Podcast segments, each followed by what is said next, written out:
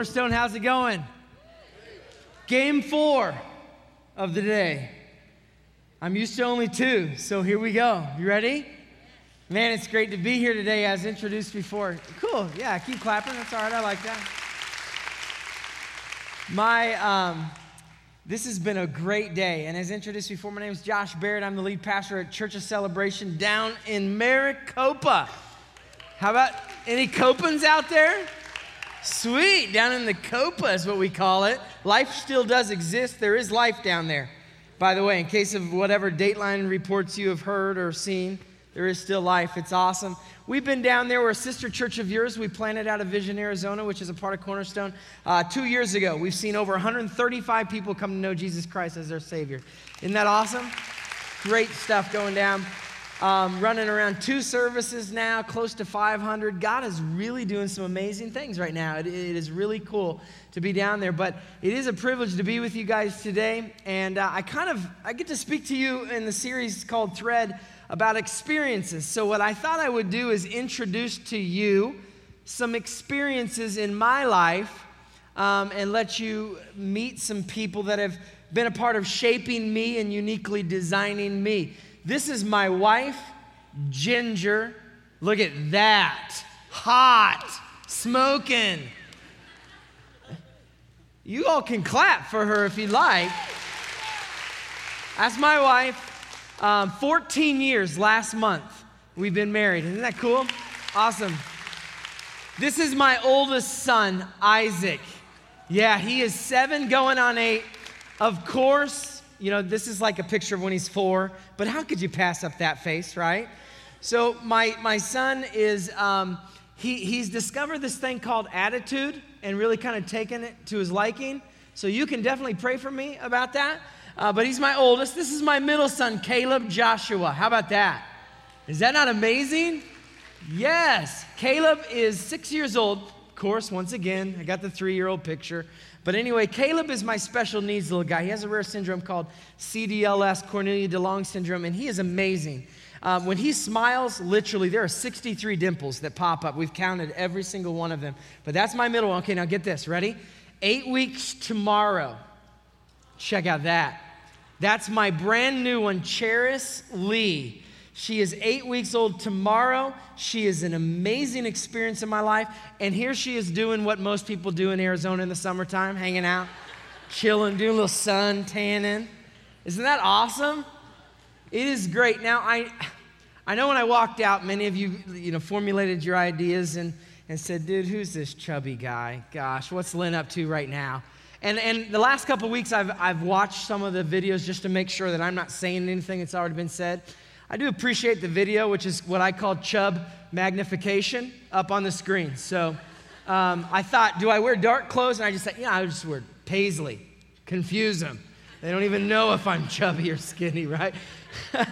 so, hey, it's great being here. And, and as I said, I get to talk to you about experiences today and things that thread and shape our lives. What's interesting to me is this when we talk about good experiences, why is it that we don't reflect on those more often in our lives? Why is it that the bad experiences always get God's recognition? You know, I, we always, God, why did you do this to me? Why did you allow this? So it takes bad experiences to get our focus onto God. For the good experiences, we often just overlook, we don't even think about it.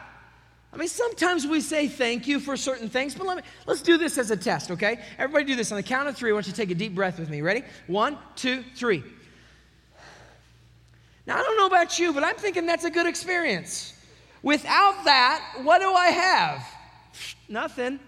I'm thinking that's a pretty good experience. Now, there's other good experiences in your life, but experiences shape us, they mold us, they thread us, they uniquely design us exactly how God wants us to be, but for some reason, the bad experiences far outweigh the good experiences as far as what we focus our attention on.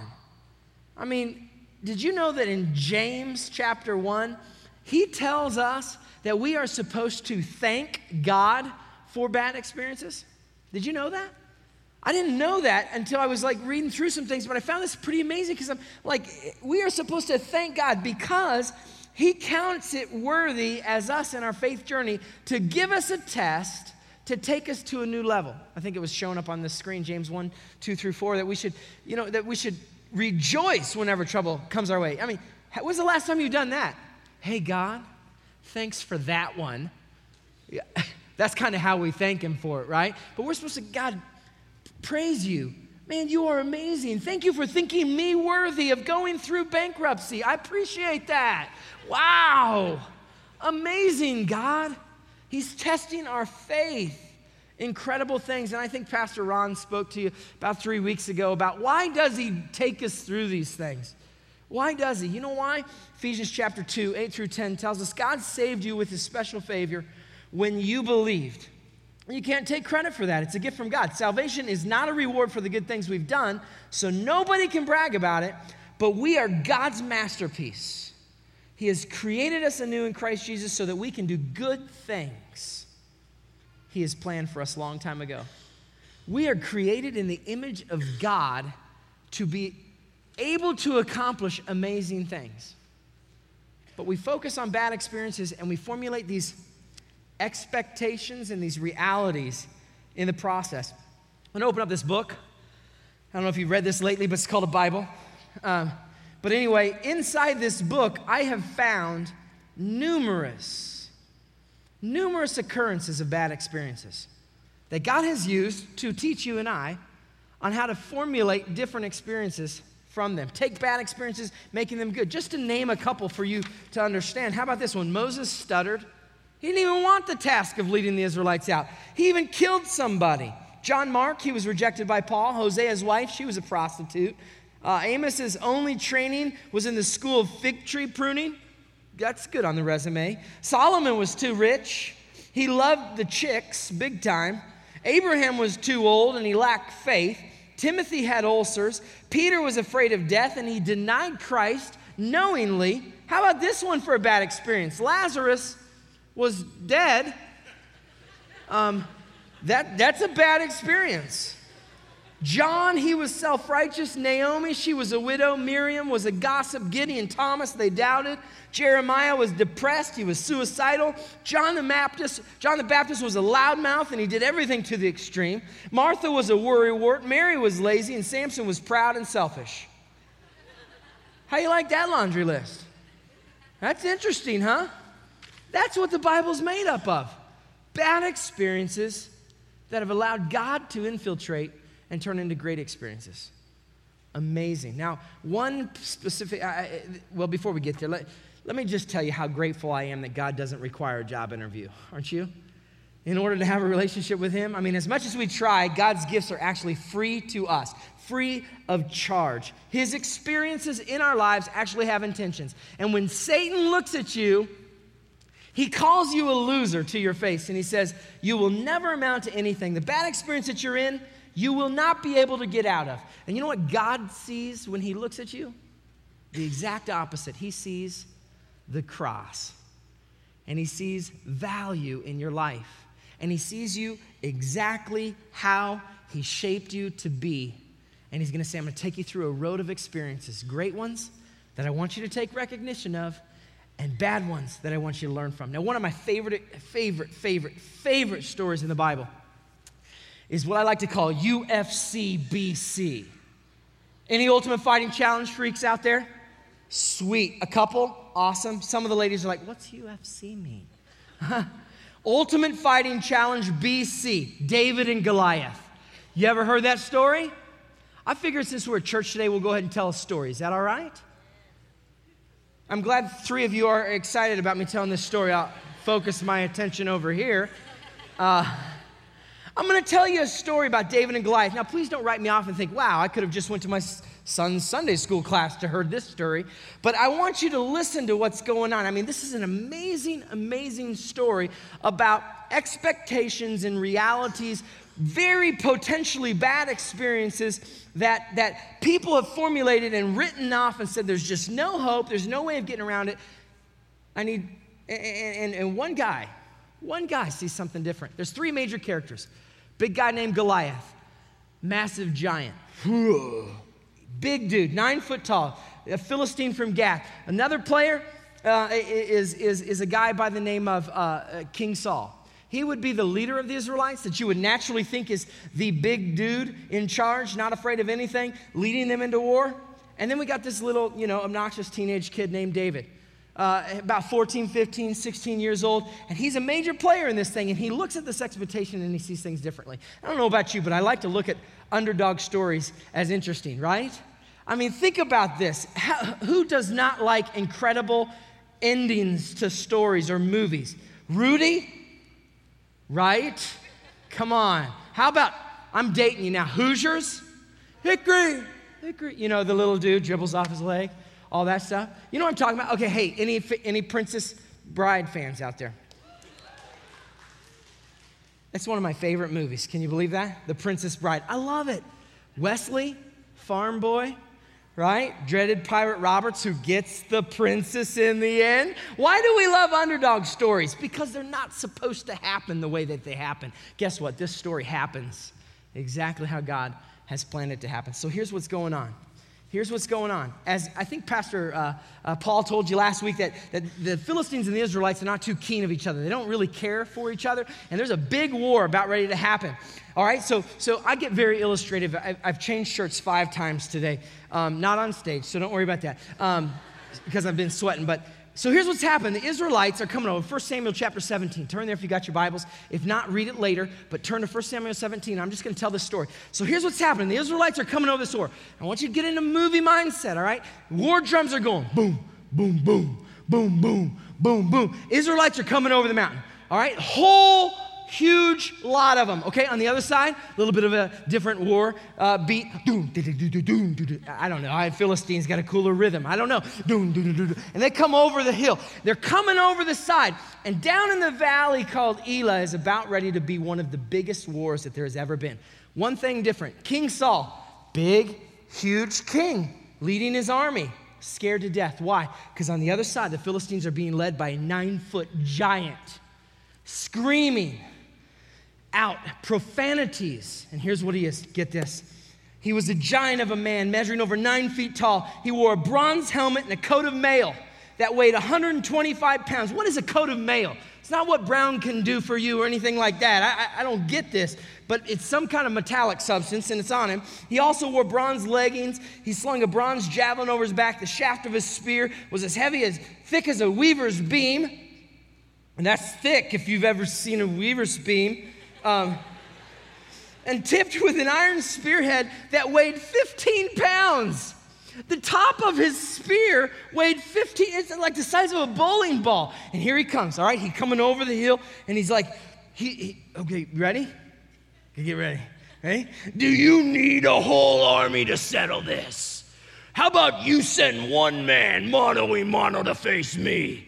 We'll fight it out, and the winner will be the slave, will, will be the rulers over the others. And I mean, this is, can you just see this guy? Come on, It's like screaming out. The Israelites are like, dude, what is that thing, man? That's unbelievable. That's huge. And they're like freaking out. They're like, oh my goodness. They've heard about this guy and they're like, he really is real. Oh no. And they're just like panicking. Everything's going on. And look at what Saul and the Israelites, when they heard this, they were terrified and they were deeply shaken. You guys like action figures? All the, all the little dudes are yeah, I like him. So here's, all right, I came across some of the coolest action figures of this story. Ready? This, my friends, is Goliath.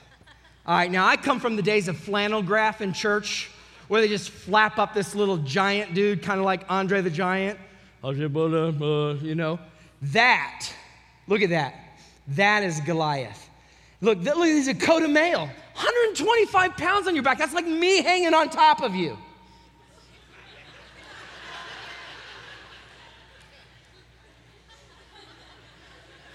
It is after I sweat off all this weight today. All right, so here, here's what's going on. All right, and then we have David. Ready? This kind of guy, as much as this guy impresses me, this guy kind of disappoints me because he's kind of like Matthew McConaughey. And, and, and from what I know and read, David's like 16, 15 years old, little teenage boy. So look at this guy, you know? He looks good, right? You got him on there? Look at that. There's David. Okay, so David and Goliath, two of the main players. And here's what's going on. I mean, you're getting abused by this foul mouthed freak of nature that is screaming out profanities. Not only is he cursing you, making a fool of you, guess what happens? He's mocking your God. He's mocking your God. The Israelites have heard about this guy and they know that he's a bad dude and they understand. So here's what Saul does. He's like, all right, here, here, here, here's, here's what's going to go on. I'm going to give anybody that takes on that guy, I'm going to make you exempt from taxes the rest of your life. You can marry my daughter and you can live in my palace. Reward's great, nice.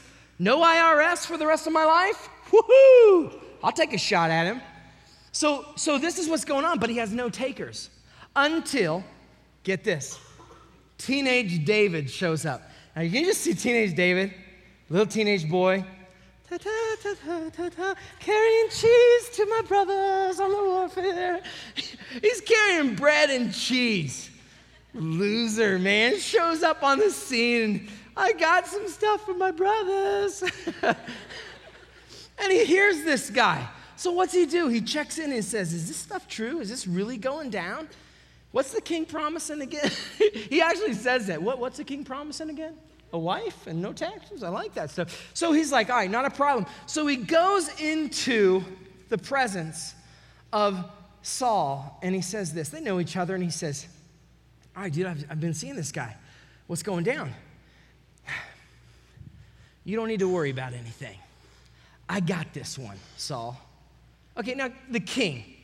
I don't know. Think of your 14 year old son looking at you saying, Dad, don't worry about this foreclosure thing.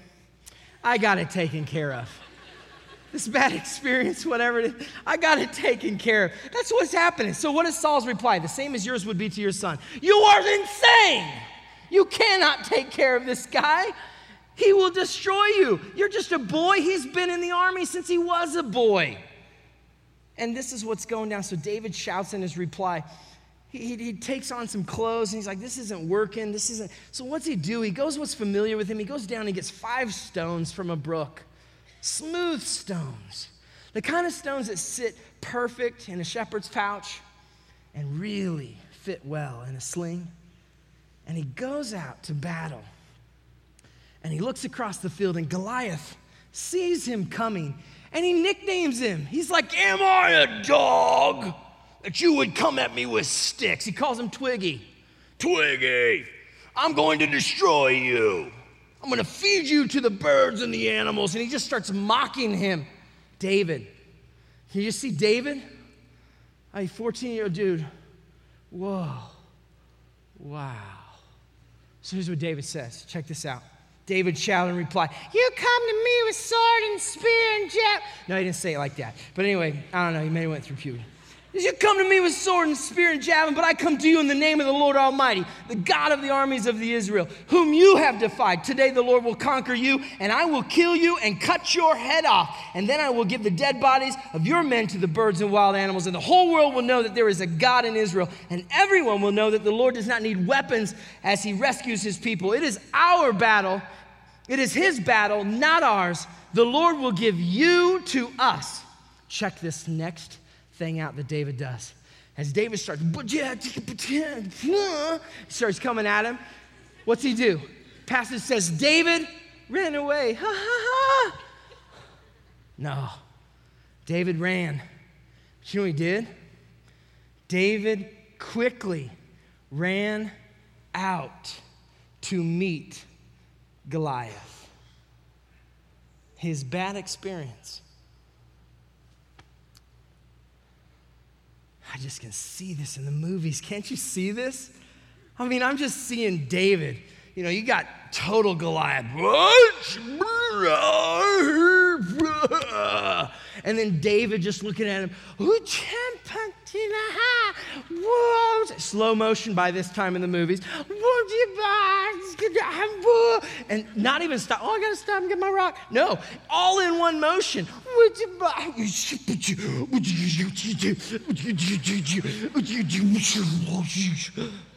And then Goliath.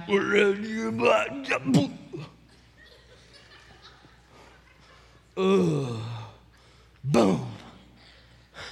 Then what's David do? It's not enough, man. Runs up there, grabs his sword. Sword probably weighs as much as him. You ask, you see him asking the, ar- the armor bearer of Goliath, hey, could you help me out with this thing a little bit? you just see this happening? Man, I can see this happening.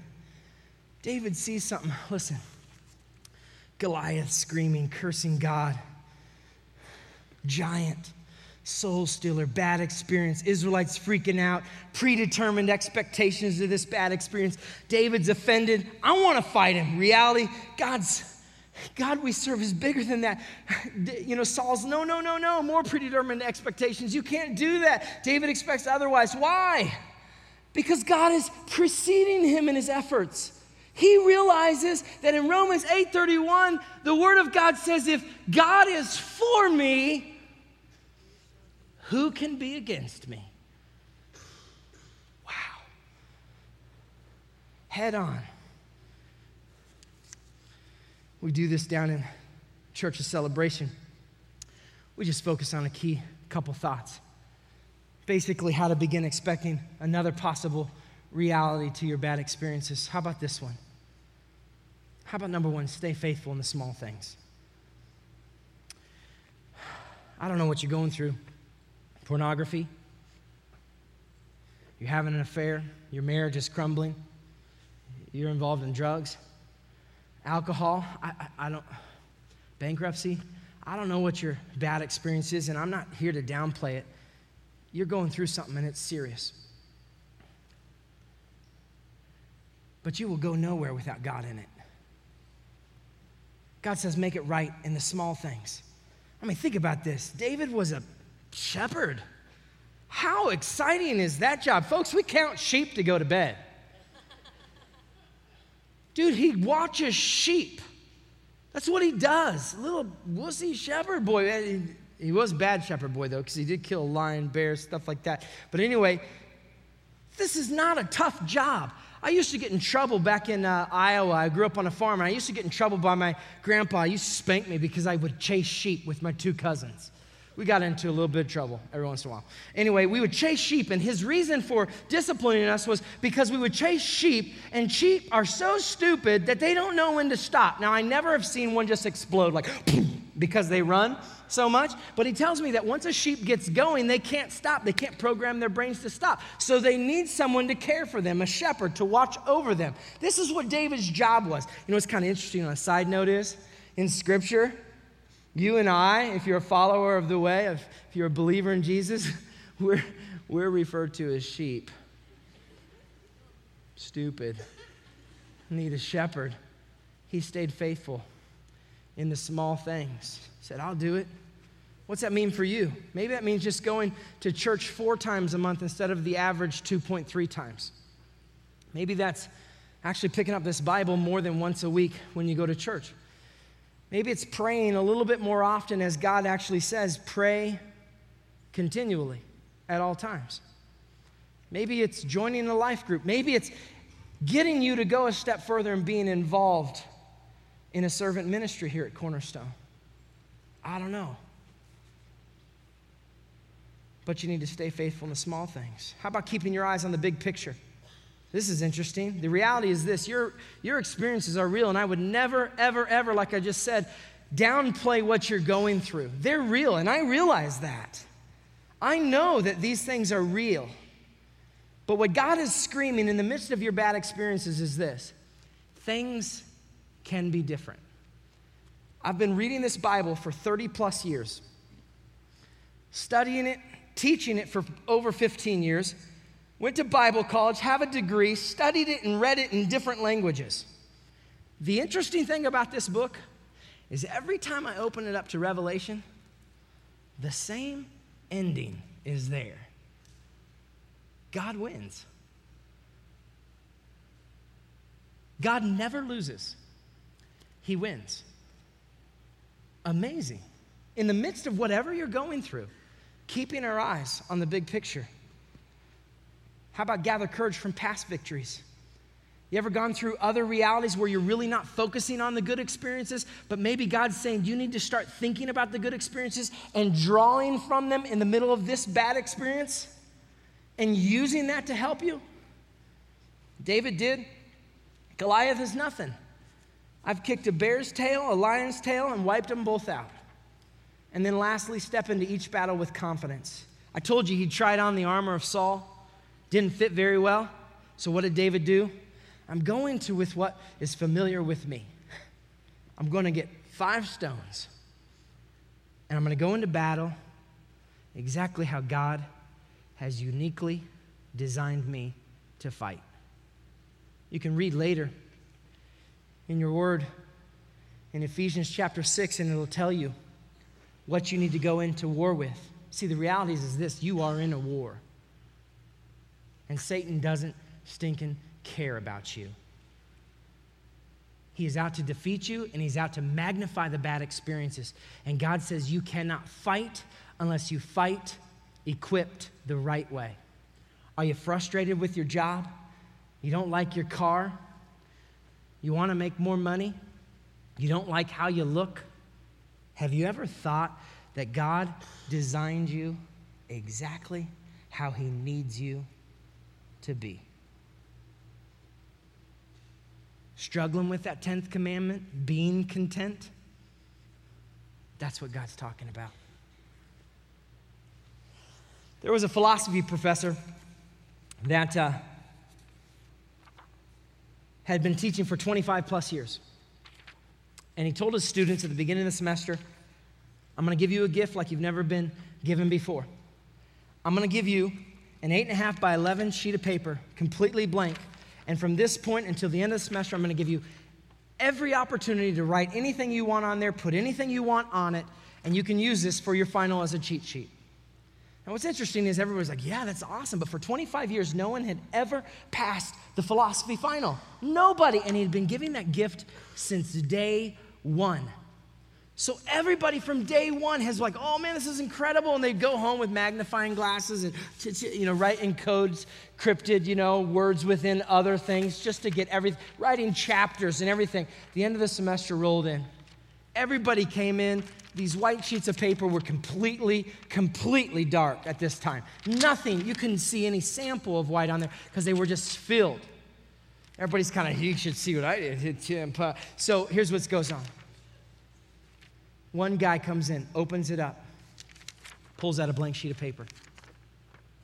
People are like, dude, you are stupid. What are you thinking? Not a problem. I, I, know exactly what I'm thinking. I got exactly what I need for it. And he, they're like, What are you? Everything's going on, huge commotion. Professor walks in the side door and he's like, uh, Excuse me, class, let's take our seats. What's going on back there? And the young man's kind of like, uh, Everybody steps aside, like, hmm, Right here, dude. Uh, number one idiot, right there. Guy goes, Well, sir, I, I just was showing them what I have on my paper. And he's like, Oh, really? Well, do you care to share with the rest of the class? Not, not a problem, sir. So he said, I just want to make sure I have all this right. You, you, you told us that we could do anything we wanted with these sheets of paper. We could put anything on it, whatever. And That's right. And he goes, Then I can use this today for my exam. That's right. Okay, so here's what he does he comes up to the floor and he just puts it on the ground. People are like really saying, dude, lost it completely. So he steps off to the side, and professor's kind of like, Interesting. So what he does is he steps over the side and he goes, claps twice. In through the side door walks in this very distinguished young man, suit, tie, glasses, comes over, walks over to this guy and looks at him, just kind of smiles. Yeah, professor's leaning back at this time, grinning. Looks at him, they give each other the nod. This young man steps on the piece of paper. By this time, the professor knows exactly what's going on, and the young man says, Sir, you told us we could put anything we wanted on this piece of paper. And this is my friend John, and he has his PhD in philosophy. so, the application very quickly good experiences. How often are you thinking about them? Bad experiences.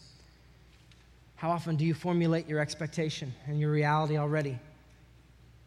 Here's the deal Jesus is screaming and telling you just like this Do you not get it? You are searching so hard for great experiences. And I'm right here. in front of you. It is not that hard, it is not complicated. The answer is Jesus Christ, and He is and will be the greatest experience that you ever encounter. Let's pray. Jesus, thanks for today. Thanks so much for being amazing. And I thank you for this chance to hang out with some friends of mine at Cornerstone today. I want to ask God in closing that as you spoke today, maybe two, three, four, five people, I don't know how many are here today, but I realize that when we cast the seed, it only falls on good soil in thirds. And there's a group of people that are seriously going through bad experiences right now, and something needs to change in their life. Would you help them hear the words and hear the story today and follow the lead of David and find you the greatest experience there is and turn a bad experience into a great one? I love you. In your precious son's name, amen.